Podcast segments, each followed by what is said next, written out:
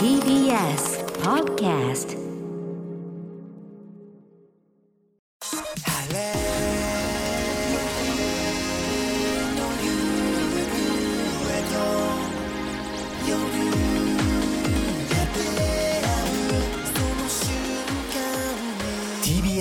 ラジオプレス。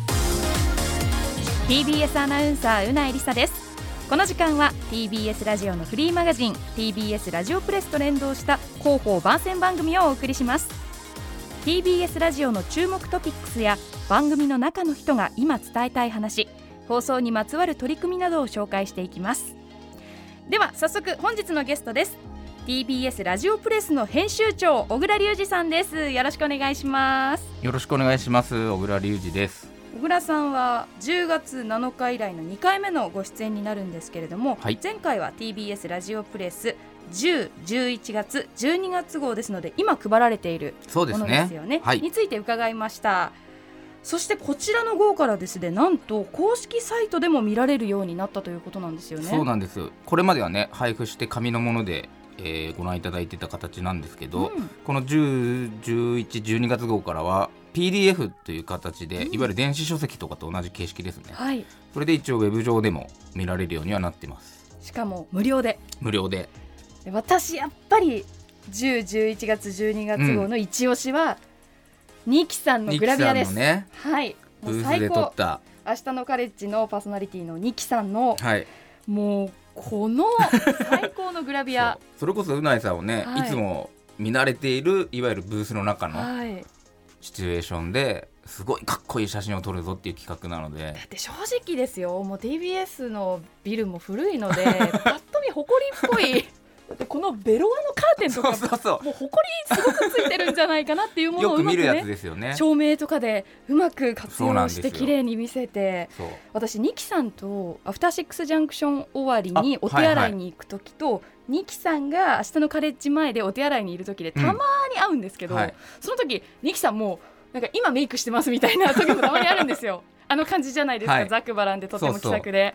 だからすごくなんだろう、うん。こういつもはナチュラルな雰囲気のニキさんなんですけども、この日のグラビアはなんですよね。バッチリの特にやっぱラジオってやっぱりなかなかまあ今 YouTube とかで映像もありますけど、うん。どっちかっていうと皆さんラフな感じでいらっしゃるじゃないですか、はいそうですよね。この撮影の時だけはこう局内歩いてて「あれ今日どうしたの?」って言われるような服を着てきてくださいっていうオーダーをしてるんですよね、うん。いつもあのこれは本当によ見たことがない人は PDF でぜひ見てください。見てください。とはい。っても素敵です。さあということで今日は小倉編集長に現在制作中の TBS ラジオプレスはい。1、2、3月号について伺いますが、はい、どんな特集なんでしょうか？えー、次号はですね TBS ラジオのポッドキャスト特集です。はい、もういろんな番組始まりましたよね。うん。もちろんラジコとかでタイムフリーでいろんな時間に聞けるようにはなったんですけど、うん。またそれとは別でポッドキャストっていうプラットフォームでうん。聞けるような番組が結構たくさんあってもちろんあの通常の番組の本放送が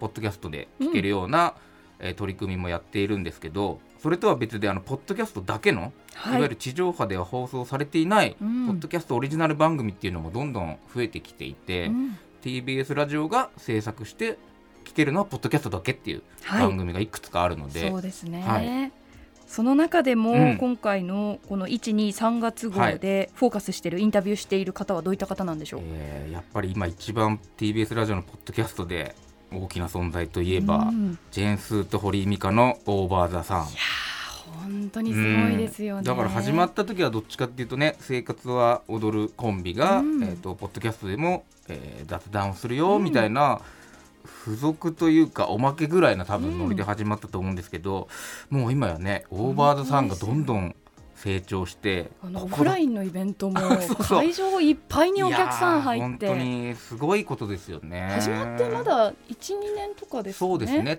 でもちろんそういうぐらいからもちろんポッドキャストって TBS でずっとやってたんですけど、うん。なんかそういうタイミングでいわゆるポッドキャストアワードみたいのができたりもしてて、どんどん注目が集まっているタイミングだったりもするので、うんうでもちろん「オーバー・ザ・さんに続いて、えー他の番組でいうと「スタンド・バイ・見取り図」はい。えー真空ジェシカの「ラジオ父ちゃん」ですね。インタビューはもうされてるんですか？えーっとスーさんとミカさんはもうやりました。えー見取り図と真空ジェシカはこれからですね。つまりまあその3番組が主に大きく取り上げられるということなんですけれども、はい私が気になるですね、うん TBS ラジオプレスおなじみのあのグラビアはそうなんですよどなたになるんでしょうか？これね結構悩んだんですよね、はいだから今回見取り図か真空ジェシカの芸人さんがいわゆる男性だけどかっこよく撮ろうかなとも思ったんですけど、うん。まあ、せっかくのタイミングなので今回はスーさんと堀井さんにグラビアのページをやっていただきまし楽しみすぎる。たこれ実はもうね撮影終わってるんですよ。はい。いやーかっこよかったですね。一応お二人にも完全にペアルックではなくてもいいですが、うん。なるべくあの同じ衣装に揃えてくださいっていううん。オーダーをしたので、かっこいい衣装で来てくれたんですよ。はい。バービーさんニキさんと来てそ今度はスーミカ。うスーミカ初めてのツーショットですうから。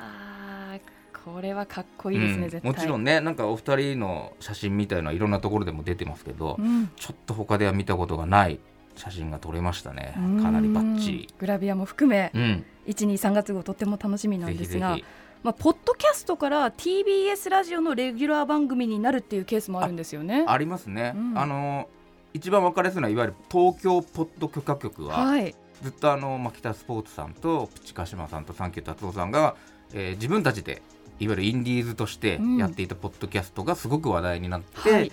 後々、まあ、TBS ラジオの方の番組にしませんかということでポッドキャストから番組になったものだし、えっと、前の10、11、12月号の表彰画だったノートももともとは Spotify の、そうですよね。えー奇奇怪怪明解事典っていううん。